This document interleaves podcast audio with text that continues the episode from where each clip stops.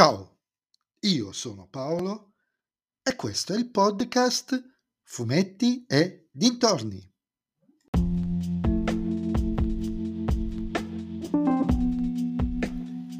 In questo nuovo episodio del podcast vi parlerò del numero 448 di Dylan Dog, Anatomia dell'anima, scritto da Alessandro Russo e disegnato da Sergio Gerasi, edito dalla Sergio Bonelli Editore.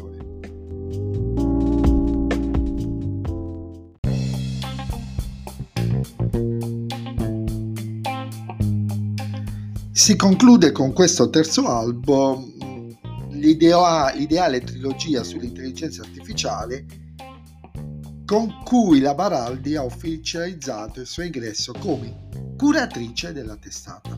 Un ingresso in realtà avvenuto mesi prima con la brusca chiusura del reboot voluto e ideato da Recchioni e che già dai primi albi si vedeva un vero e proprio back to basic, un reale back to basic, non quello eh, sbandierato dalle chiudi, visto che l'approccio alla narrazione delle stesse storie sembrava puntare più alla ceccia che al pensiero che c'era dietro, che non significa che erano storie stupide, ma erano storie in cui si, uh, il, diciamo, le intenzioni della storia le si comprendevano.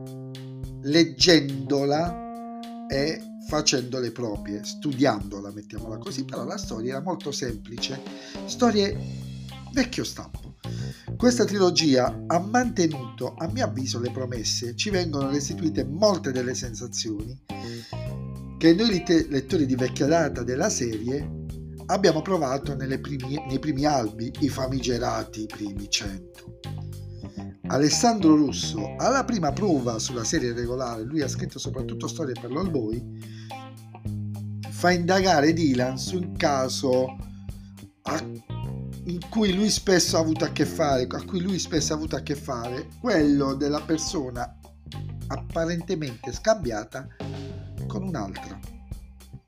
Diversi personaggi si affacciano lungo la storia, tra cui un serial killer che in realtà che, in, che uccide in maniera molto splatterosa, che, e questo è anche un ritorno nel back to basic, ma anche altri che sembrano lambire a malapena la trama principale, ma in qualche, qualche modo risultano connessi o alla trama o ai personaggi della trama.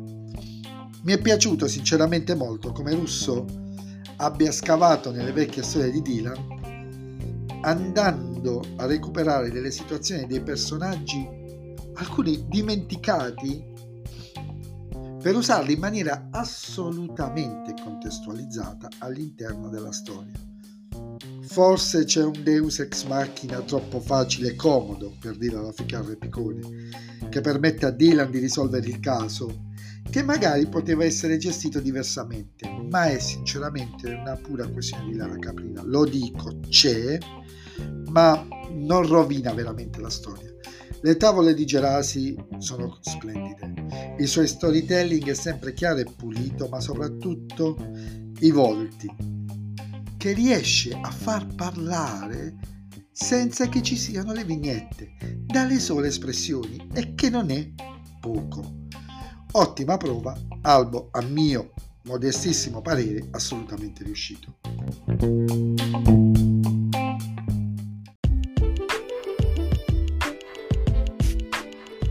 E anche questo episodio del podcast è terminato. Vi ringrazio per avermi ascoltato. Vi ricordo che vi aspetto su Instagram, sul profilo Fumetti Dintorni, a dirmi cosa ne pensate anche voi di, questa, di questo numero di Dylan Dog. E se vi piace il mio podcast potete sempre supportarmi offrendomi un caffè tramite il link in descrizione e suggerendolo ai vostri amici. Se invece il mio podcast non vi piace, beh allora suggeritelo a chi non sopportate. Ciao a tutti!